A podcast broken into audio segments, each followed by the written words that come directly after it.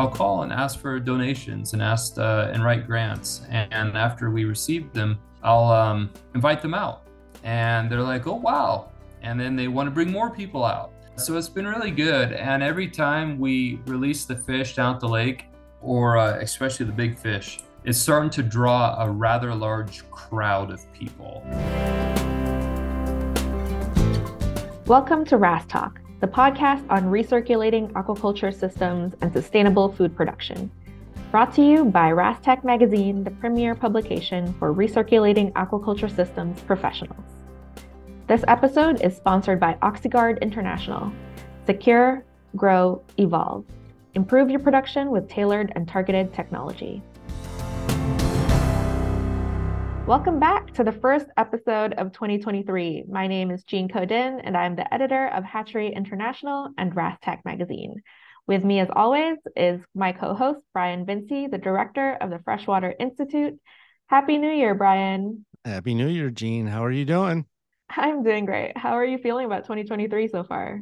Uh, pretty good so far. Uh, catching up to a, a bunch of things that um, we're running late into 2022. Um, and, but I think we're going to have a great outlook for the year. RASTech conference is coming up, I think, in April in Orlando, and the Freshwater Institute's going to have a session there where probably have six to eight of our folks talking about the latest in RAS research and the things that we're working on. So that's really exciting. Of course, there's the Aquaculture America meeting in late February, we'll have uh, some of our folks there talking about precision aquaculture, fish health, and Atlantic salmon um, in RAS. So that's exciting.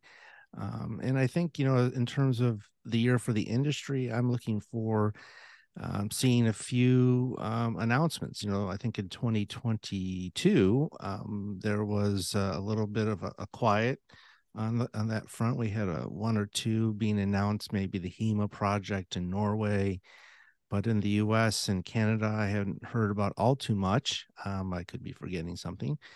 So I'm looking forward to you know seeing the industry continue to uh, tangibly take hold and uh, and move forward. What are you thinking about for 2023? For 2023, I think I'm really reflecting on the sustainability aspect, not just for the RAS industry, but the aquaculture industry in general, as you know, editor of Hatchery International and and RASTech magazine, I think that's what I want to focus on in terms of content and really exploring more conversations about how do we make this industry more sustainable, not just environmentally wise, but you know, future proofing and how do we move forward in a really productive and also profitable way.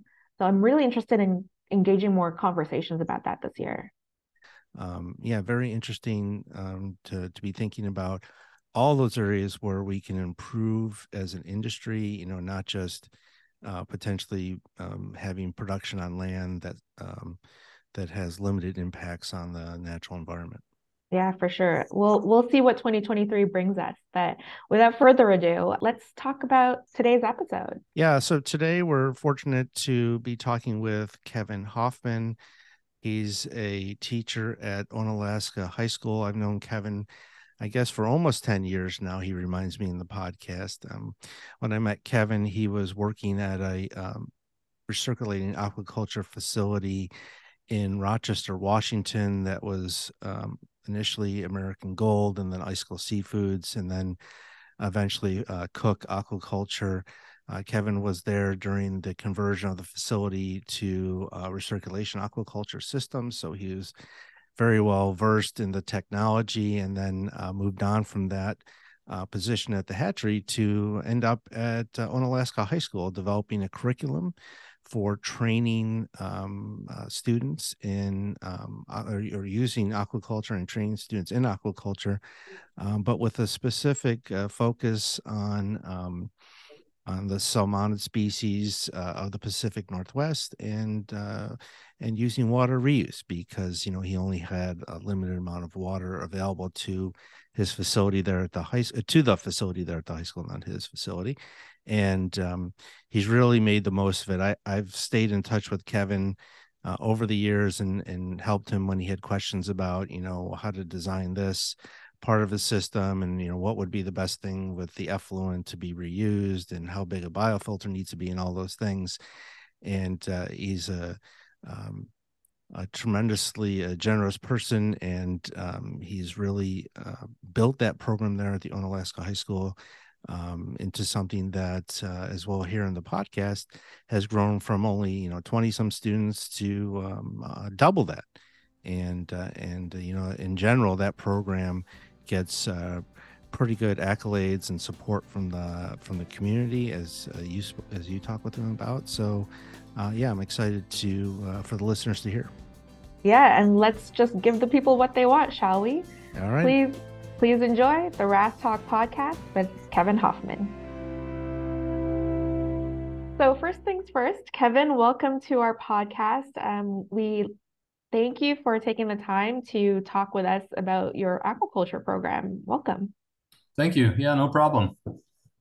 Let's start with an introduction about you and how long you've been the aquaculture instructor and program manager at Onalaska High School. Yeah, so it started back in the fall of 2016. After, or I guess before that, I had spent seven years working for Cook Aquaculture Pacific in Rochester when their hatchery got transitioned to a fully recirculating aquaculture system. That was a time of just uh, expansion and growth and i really enjoyed it. I really enjoyed the technology aspect of it the private production side of seeing what we could get away with was thriving and um, took another job for a kootenai tribe over in north northern idaho worked for the state for a little bit and then ended up um, working for some uh, other employers and a neighbor of mine said, Hey, Kevin, I know a place where you could work with your own little hatchery, a wood shop, metal shop. I'm like, What's that? And he said, Oh, at the high school. And I just kind of laughed and walked off. And uh, a couple days later, he said, Kevin, get my truck. I said, Okay. And we went down to the high school, walked around, saw the hatchery, and they hired me. Um, so that uh, was kind of the beginning of how I came to be here and just kind of seeing that hatchery um, it was just a very simple flow through uh, setup and when the principal at the school called for a reference check on uh, my past employment uh, doug sims of cook aquaculture said you know what? Kevin's going to probably want to turn that whole hatchery into reuse. Just let him. Just let him. Don't question him. Just let him go for it. Uh, so that's kind of how that all got started.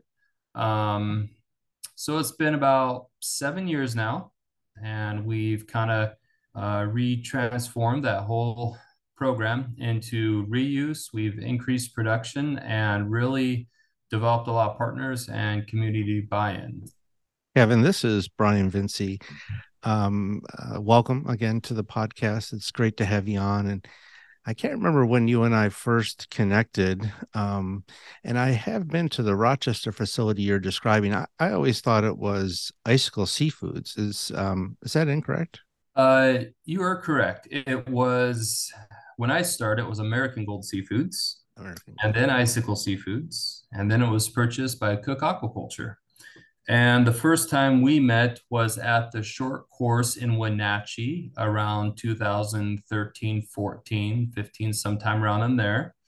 And uh, remember specifically coming up and asking you, how did you get the water from the counter current degasser to stop and pool up before it would go into the LHO underneath it? Ah, I see. I see. So you're a you're a short course alumni. Um, that's great. You know, that facility at Rochester, I recall that it was a recirculating system for smolt. Um, yes. Was that, was that designed by uh, or is that incorrect? Norwegian company. Yeah. Arnie Back Backguard. Hmm. It might have been AKVA. I don't. I don't recall. Yeah.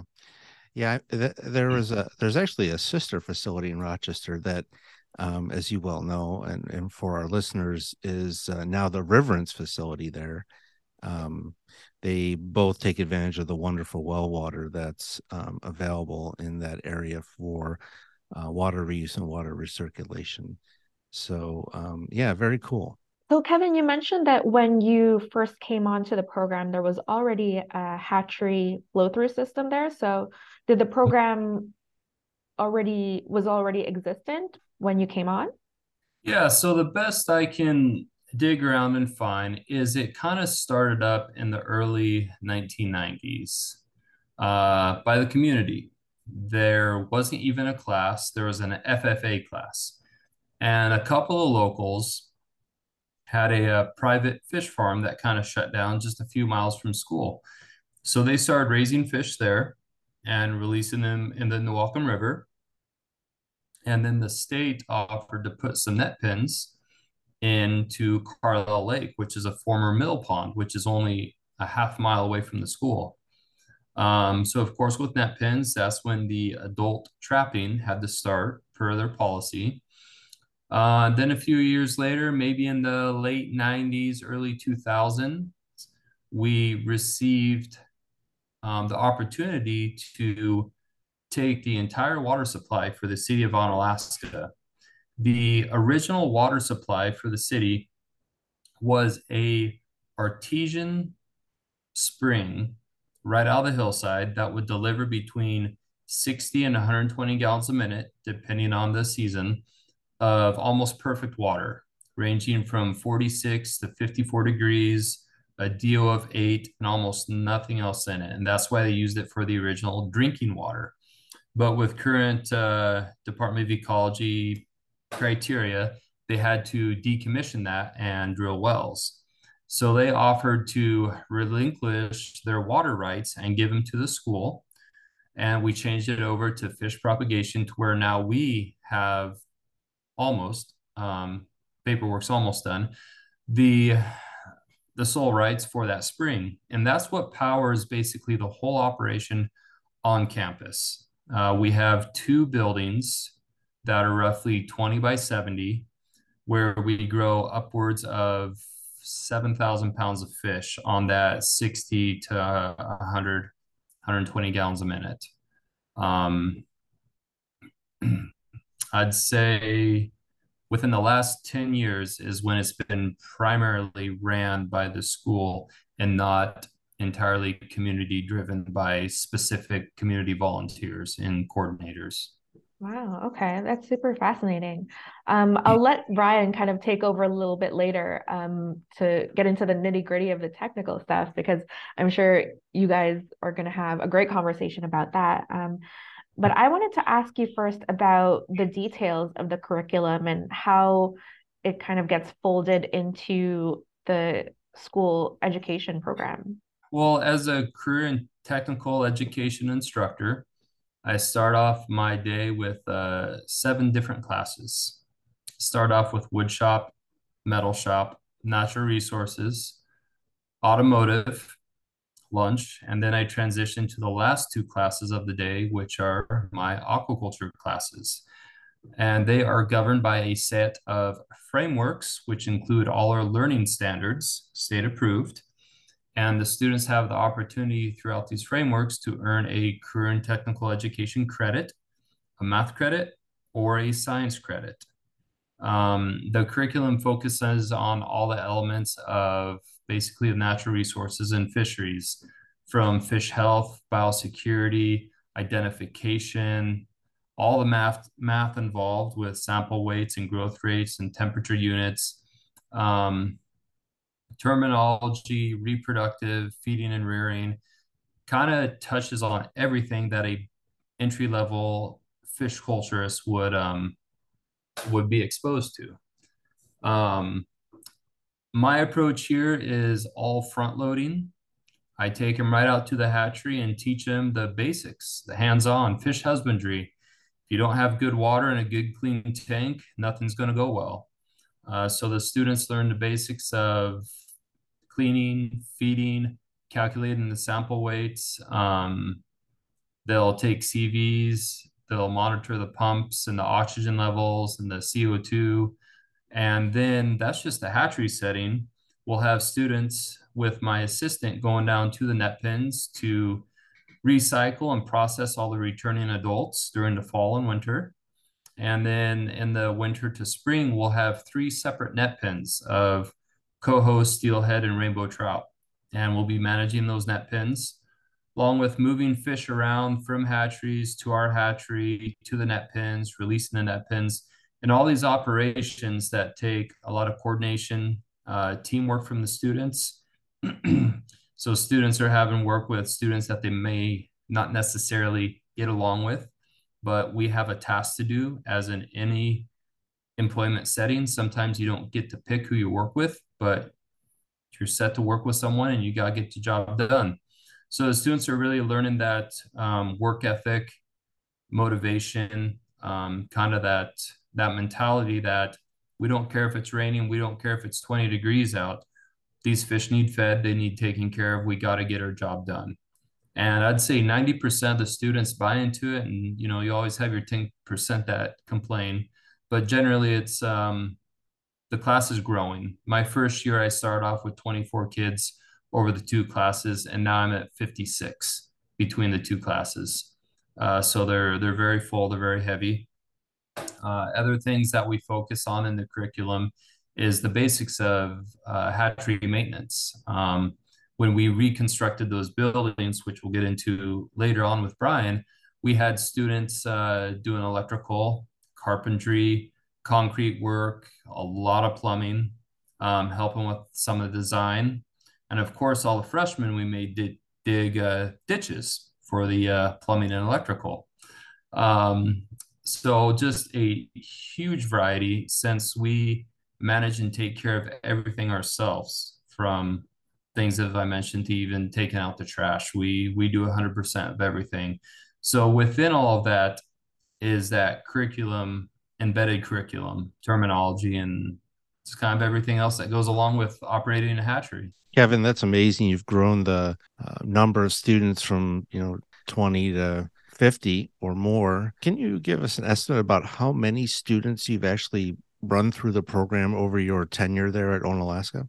What do we go about 56 this year?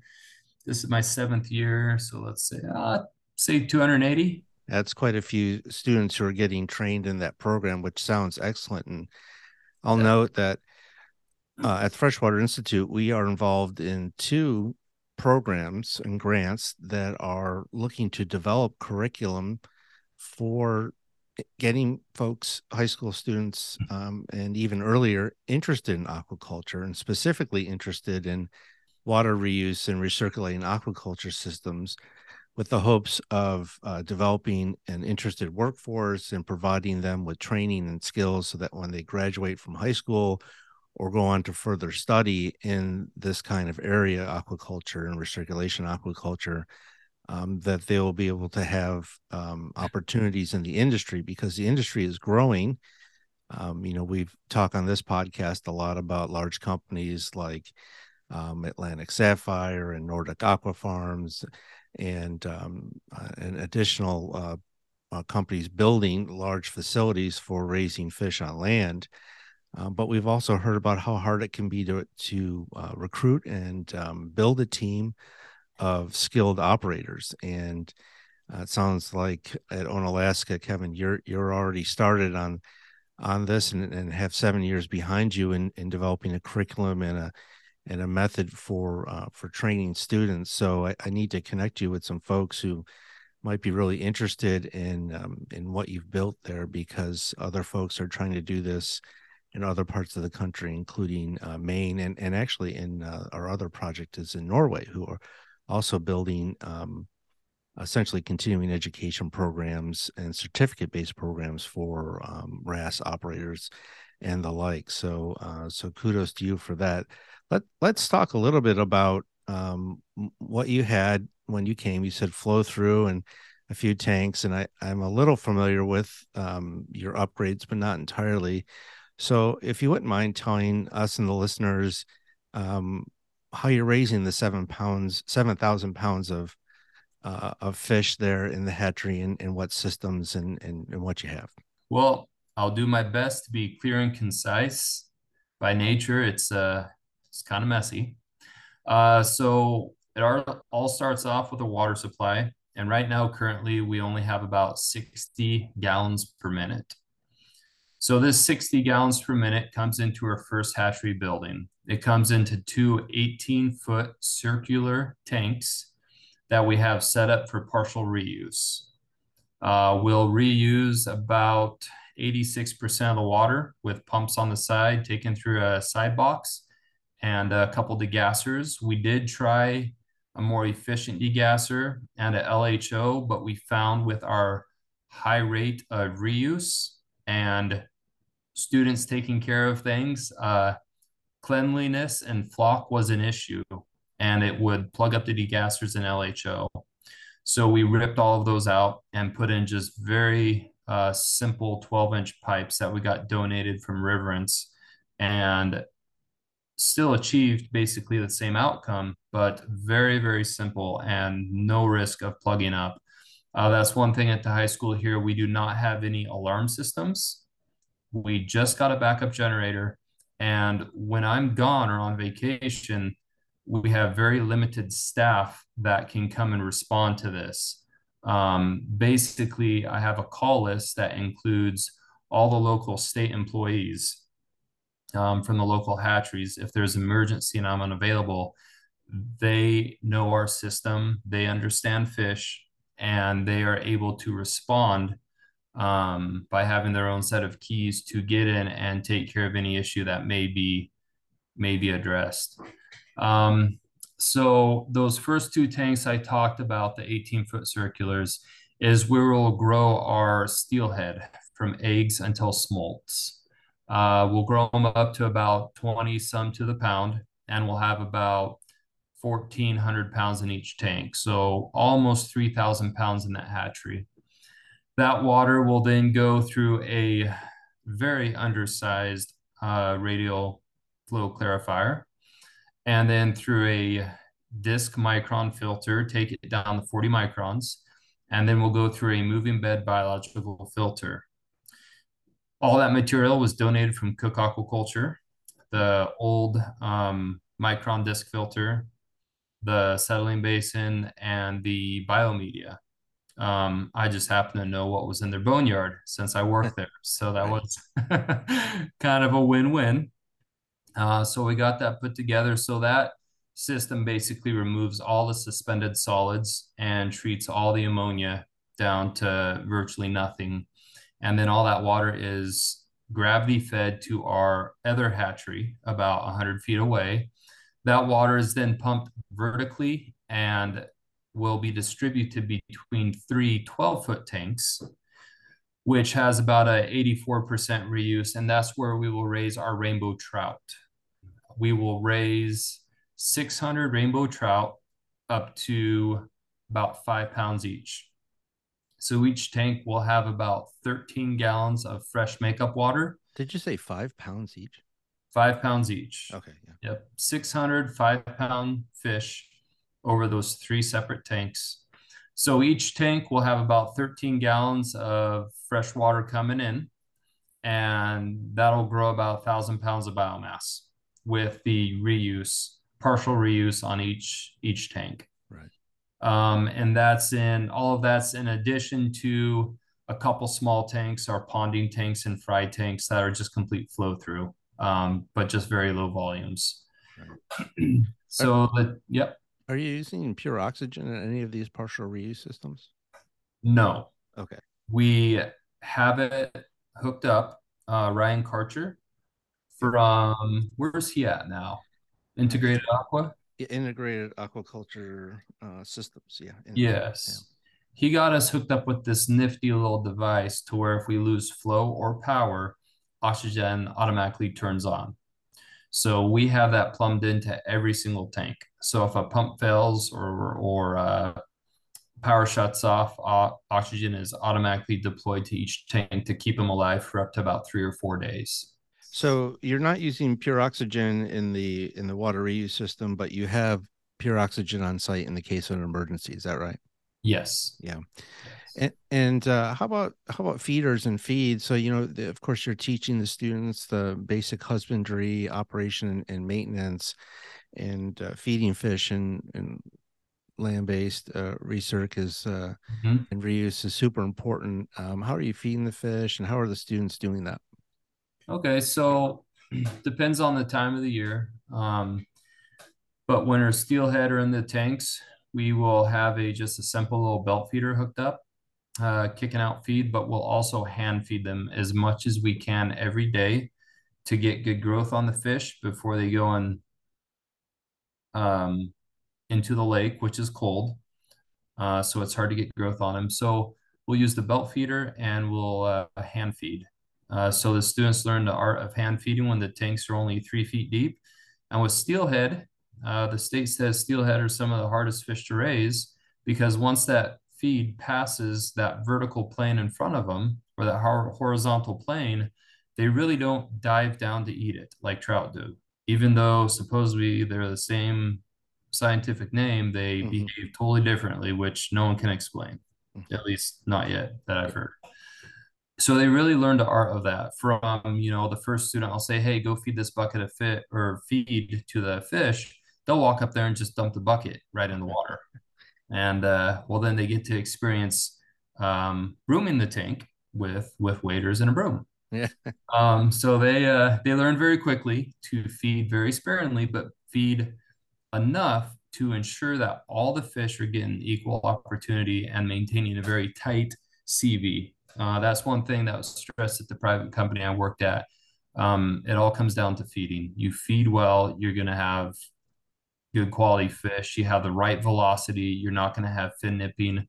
And we've produced uh, some of the best smolts that uh, our state uh, hatchery director has ever seen. Excellent. Um, so they're they're turning out really good. But I also heard that steelhead are very very similar to Atlantic salmon in rearing. So I kind of have a an upper hand on that because that's what I raised at Cook Aquaculture. Yeah, right. Um, yeah. Yeah. So, what other besides feeding? What other um, activities are you working with the students in terms of the systems? Are they uh, changing out pumps or cleaning pack columns, as you mentioned? So, what other uh, maintenance and operation uh, activities are they involved in?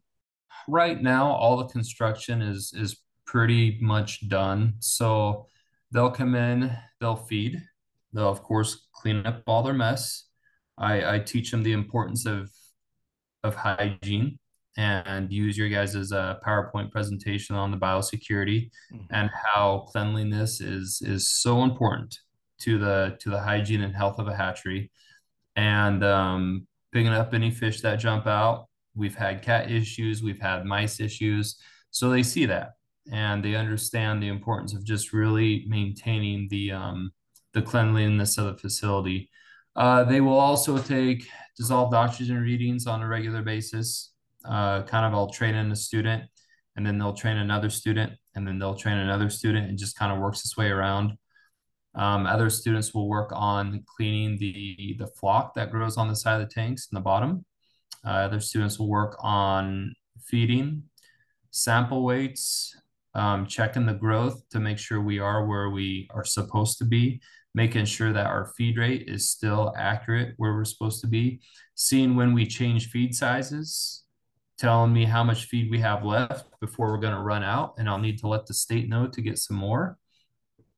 Uh, a lot of times they'll just bring in the hose and hose things down, clean out the side boxes, uh, check the oxygen bottles. Um, just kind of look for anything that's that's changed or abnormal. I'll teach them about choline and um, some of those different stressors. We don't need to be loud. We don't need to kick the tank.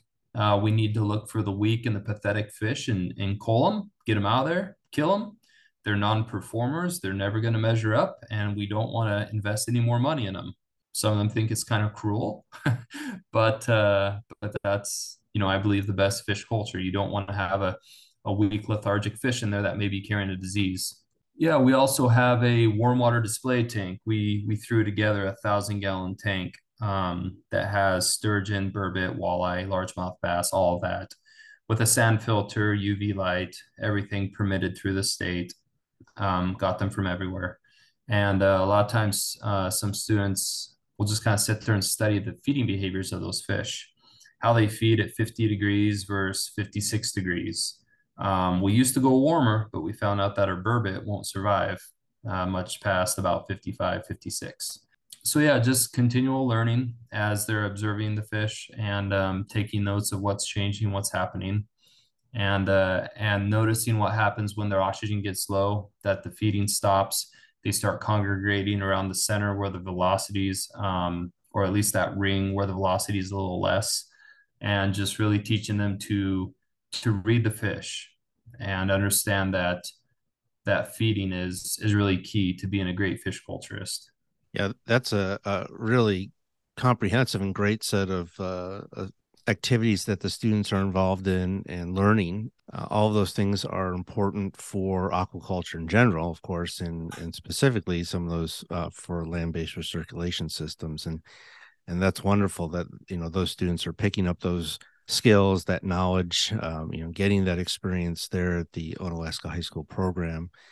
Um, what's that's that's that's uh, that's really excellent, Kevin. Let's talk a little bit about where the the fish are going. So the the 605 pound those are quite large rainbows in the steelhead at 20 fish per pound in the first building where are all those fish going what's their you know final destination and, and uh, impact outcome yeah so our local mill pond carlisle lake flows into a very small creek called gear creek for about a mile which goes into the Newaukum River, then the Chehalis River, Grays Harbor, and the ocean. And it's been reported that our coho salmon have been tracked from California all the way up to Alaska. Um, so what happens is our steelhead start off as eggs in the hatchery, are reared in the hatchery until about December when they're about 20 fish to the pound. And then we move them out to the net pens. They go on a 20 by 20 net pen and they'll stay there until April 1st when they're released at five fish to the pound. The net pen right next to it will receive 100,000 coho from the Skookumchuck hatchery, uh, 50,000 early, 50,000 late. We'll rear those from about size 25 to the pound to 17 to the pound, and then release those April 1st as well. And then we'll receive in the third net pen, we'll receive 10,000 rainbow trout from the Mossyrock hatchery. Now, these are catchable size rainbow trout. But before we put the 10,000 catchable size in the net pen to raise them for another few months to get growth, we'll take about 1,500 of them to the hatchery and put them in the hatchery because the steelhead have already been transferred out. We'll raise those 1,500 for about two months, feeding them as much as we can, and we'll go through them individually, one by one with the students, and take all our average weights and lengths. We'll then do all the math, create the chart and the bell-shaped curve, and we'll determine what size are the top 600 performers. Then we'll go through them all again one by one and take the top 600 largest fish out of 15, and that becomes our selected fish that we will rear for an additional year to release as five pounders the following year. Those five pounders will come directly out of the hatchery They'll be transported by the Department of Fish and Wildlife down to the lake for the opener. So on the opener, this 26 acre lake, which has access around the entire lake from the natural resource class and aquaculture class, we've we've bid it all back with brush hogs and weed eaters mowers. So we have complete access all the way around for fishermen. So on that opening day, we'll have about 9,000 catchables being released at about half a pound each and we'll have 600 of those five pounders going in. I'm pushing the five pounders. They're going to be maybe six or seven pounds this year. Cooke Aquaculture has agreed to provide 4,000 pounds of their RC Nutri Supreme feed for these rainbow trout. The state will not provide the, the feed for that as it's really not in their scope of work or, or in their goals. But Cooke saw a great opportunity, and I tell you what, that RC Nutri Supreme is is amazing compared to the standard feed. Keeps the water cleaning, and it has 80 is it percent or milligrams per liter of the Astra in it. Uh, so parts per million, I think, just the milligrams. Yeah. Okay, so when these fish come out after a year of eating this, they are they are just gorgeous. Um, all their fins are 100% intact and the meat is just as red as you'd ever see it redder than most all the the meat in the stores that you would see it's it's amazing we're getting people coming down all the way from Tacoma and Seattle, which is about a two hour drive to fish this little tiny mill pond for these fish. Um, I'm going to jump back to the steelhead. So historically, we would only release about 5,000 steelhead due to constraints at the hatchery. So after um, increasing production at the hatchery, we did not have enough feed and resources to provide for all 35,000 smolts. And that's where the Chehalis tribe stepped in. Uh, the Confederated Tribes of the Chehalis Reservation is has committed to pay almost $4,000 a year in feed to provide additional funding to make sure that we release all 35,000 smolts, um, steelhead smolts every year. So that's um, they've they've just been great at doing that.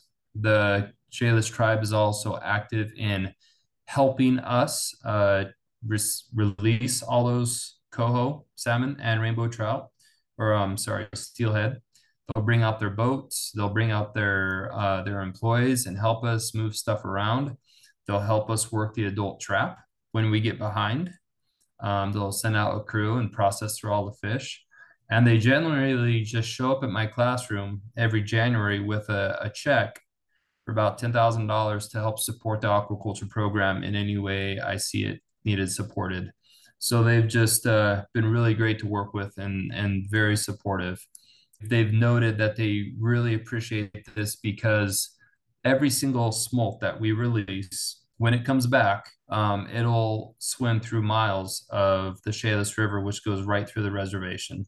So it's very significant for their cultural fisheries, their um, uh, commercial fisheries, and their other activities there on the reservation. A very important part of their uh, their history there. Yeah, that's the part that really fascinated me about your story of the aquaculture program is that you know community involvement and community engagement piece of the program when i was doing my research for this interview i came across a great article about how the community got together for the releasing of the fish last April.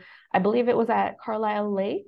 Yes. Um, and for our listeners, I'll share a link and some other extras on our website if you guys want to l- learn more about that. But uh, yeah, can you tell me a little bit more about the importance of having that community involvement and engagement aspect as part of the program outside of the school? Yeah, it's it's really fun. I I kind of enjoy it.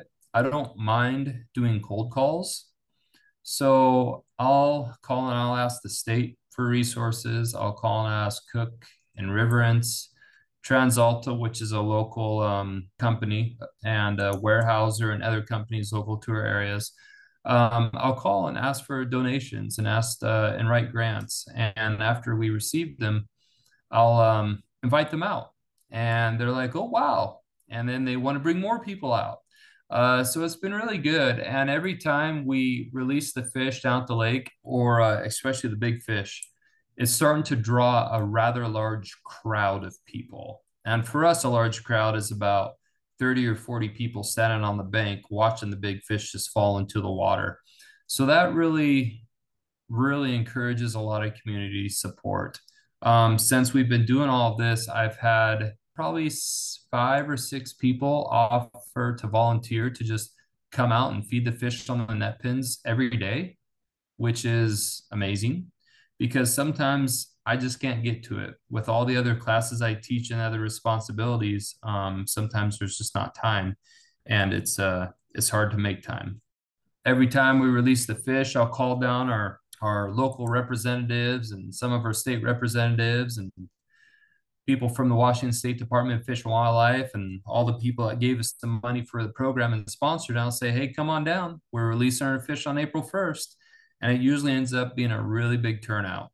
Um, and it's it's really neat to see, you know, everyone working together. You'll have your students down there working next to guys from Riverence, guys next to them will be from Cooke Aquaculture, and then you'll have the Chehalis tribe bringing around their boat and then you'll have some state employees running around there you know working on stuff too so it's just it's a really unique experience to see so many agencies come together for in a sense such a small project you know considering the numbers that the state releases Um, but it's it's pretty special to to see that.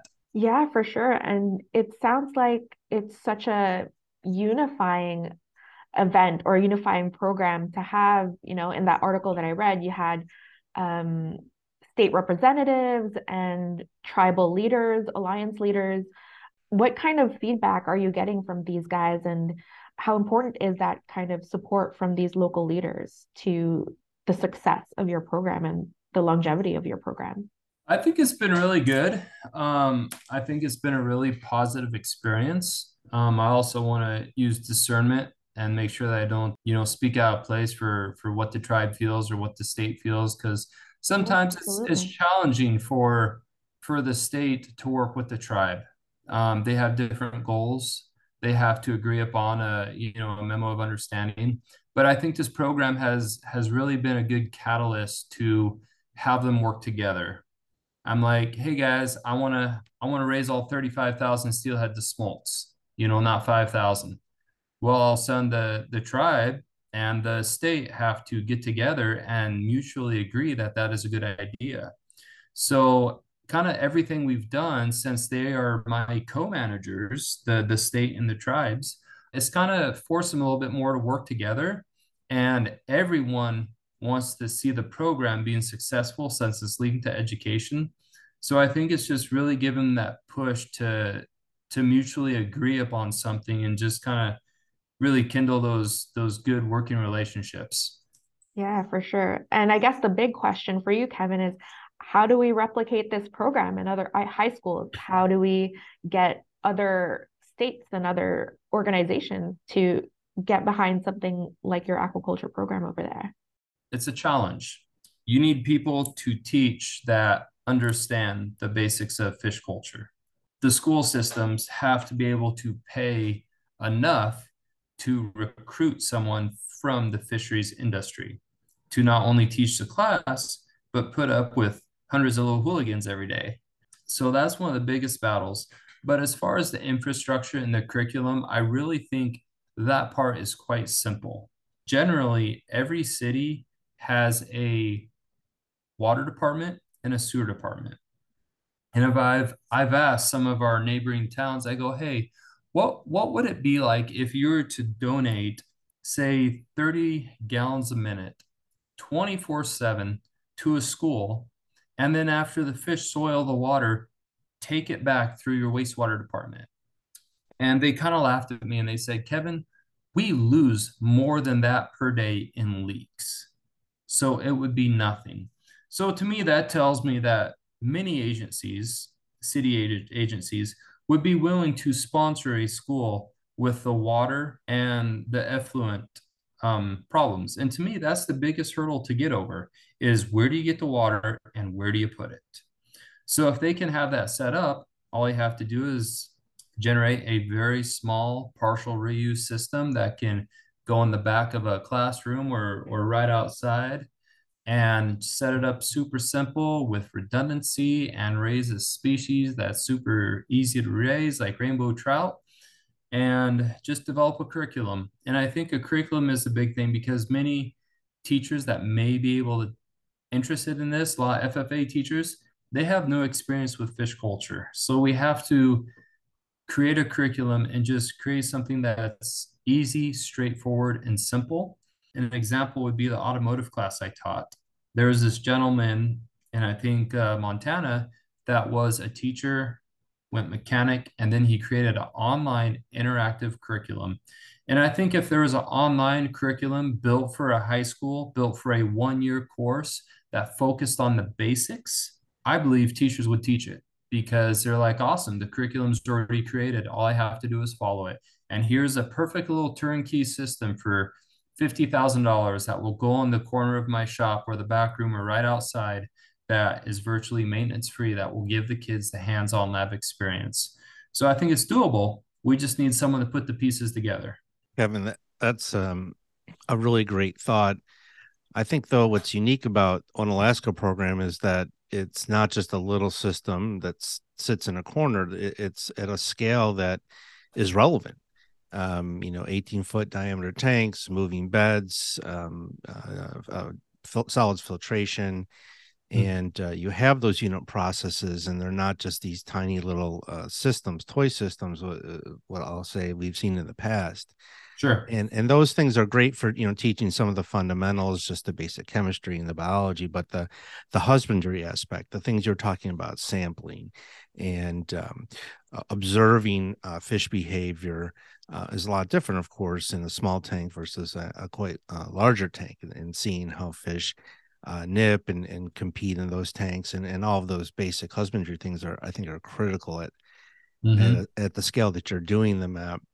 And and I do and, I mentioned earlier that um, you know there are a couple uh, projects going on right now that are looking to develop um, curriculum, both high school and and maybe some basic courses at a earlier level to just interest uh, students in aquaculture and the growing aquaculture industry in the U.S. And I would think that uh, folks could just come visit you and and talk with you. Uh, I'm sure that you don't you have all the time in the world to do that, but to see what you're doing and um, and maybe uh, build off of that. Is that not possible? No, absolutely. I I'd invite anyone to come out and take a look. I mean, it's it's not mine. It's it's the communities.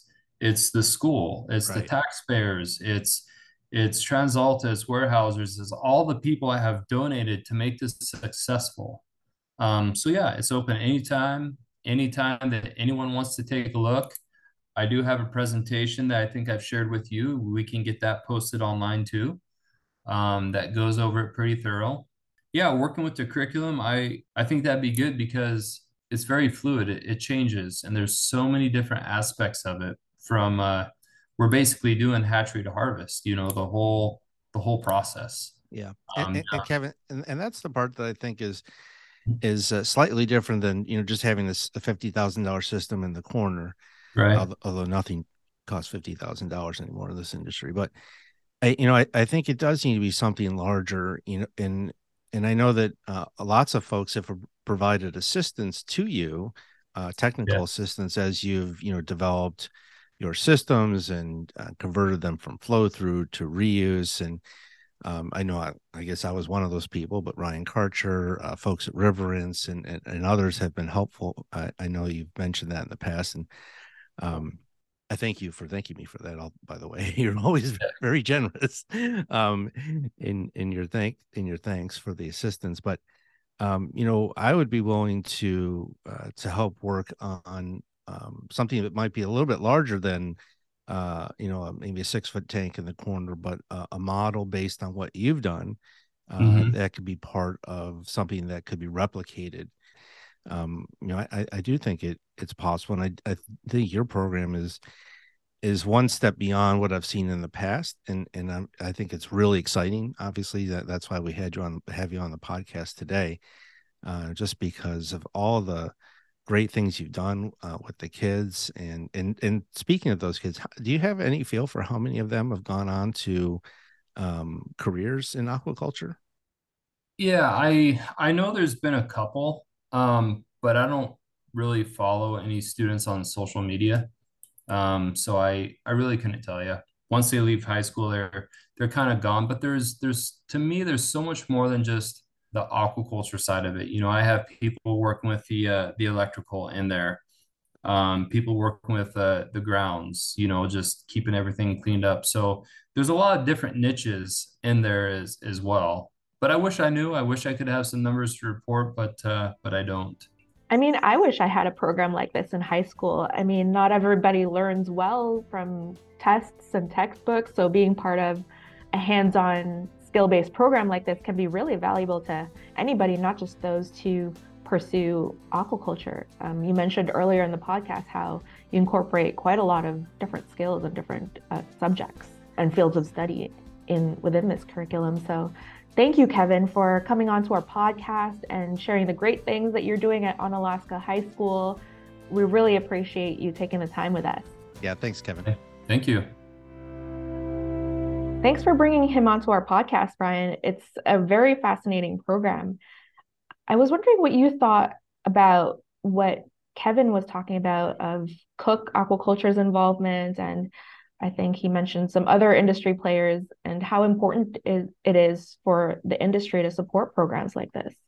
Yeah, he mentioned Cooke and um, Riverence as a, mm, another industry supporter.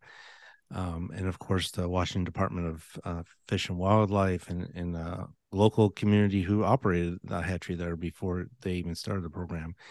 Um, in in general, of course, these are super important programs for getting people exposed to aquaculture um, at, at just a basic level, and um, and then that exposure hoping to uh, interest students to pursue a career and maybe get trained in a program like Kevin's and then follow it on with uh, training in college for fisheries or um, there's another program in Washington state at Bellingham uh, Community College which has produced uh, many uh, hatchery operators over the years very strong program beautiful facilities uh, that were rebuilt in the last 20 years or so um, so I think what is happening there at Onalaska is very important, and it's very important for the industry to be aware of that. Uh, hopefully through this podcast, and find ways to support these programs that are exposing uh, people, uh, students at younger ages to aquaculture as a potential career path.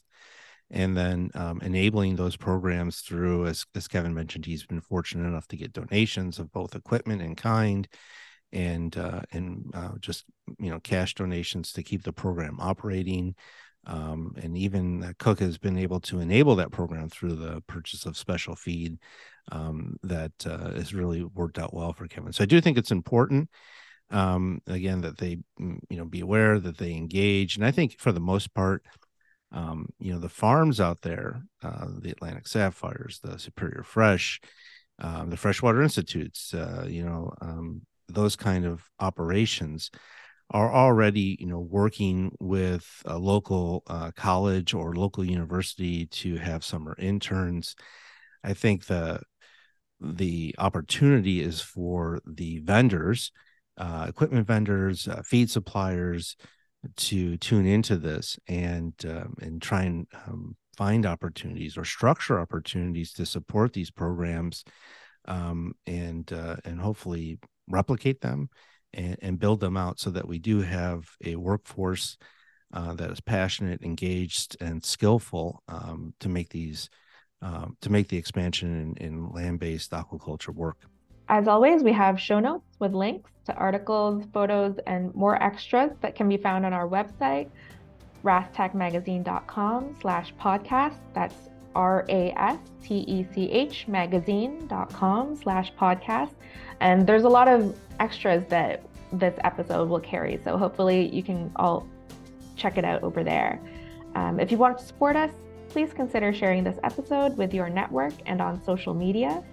I don't usually ask for this, but uh, send us some feedback about our episodes. Let us know what topics or which people you'd want us to bring onto the show. We'd love to hear from you. And follow us on your favorite podcast platform so you don't miss a new episode. We, of course, want to thank our sponsor, OxyGuard International. Secure, grow, evolve. Improve your production with tailored and targeted technology. Thanks for listening.